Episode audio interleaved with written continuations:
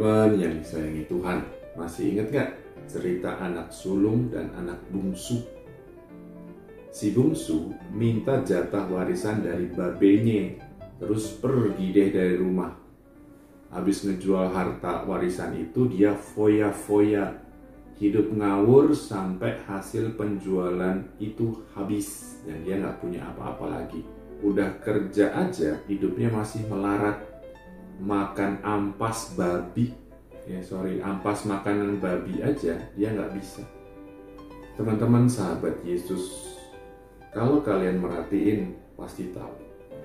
Udah 3 hari ini kita dengar terus cerita tentang kondisi buruk, sengsara dan menderita yang dialami oleh orang yang menolak kasih dan kebaikan yang ditawarkan kepadanya.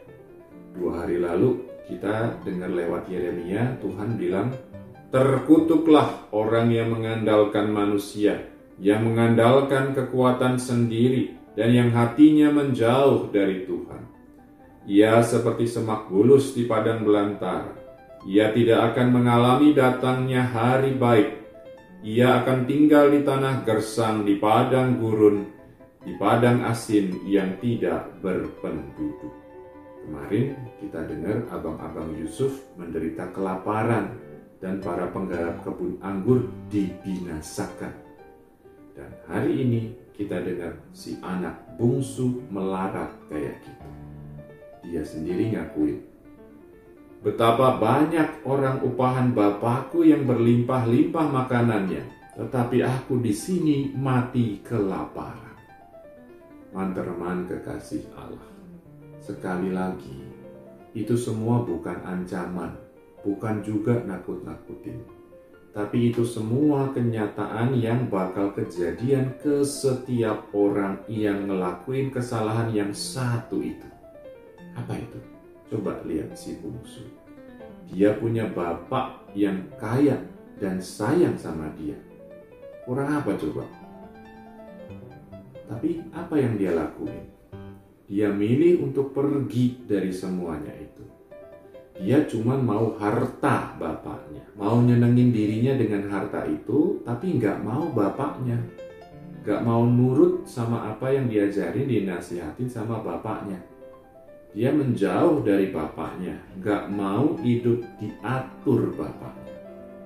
Tentu bapaknya ini beda banget dan sama sekali bukan bapak-bapak yang kita suka dengar di cerita-cerita yang cuma mikirin dirinya sendiri, maksain kemauannya sendiri, DST, DLL. Bapaknya ini bapak yang ideal, bapak kita sendiri. Teman-teman yang terberkati, jadi gitu deh kecenderungan kita, sok tahu, gara-gara cuman pingin seneng-seneng aja, terus gak mau diatur, terus ngejauh dari Bapa, dan akhirnya sengsara, melarat dalam berbagai artinya. Bukan cuman sekarang, tapi selama-lamanya. Yuk, balik kayak si bungsu. Aku akan bangkit dan pergi kepada Bapakku dan berkata kepadanya, Bapa, aku telah berdosa terhadap surga dan terhadap Bapa. Apa yang kita dapat?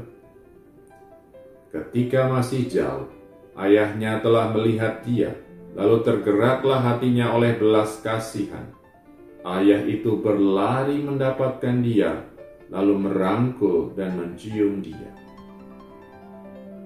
Mau nggak dirangkul dan dicium Tuhan?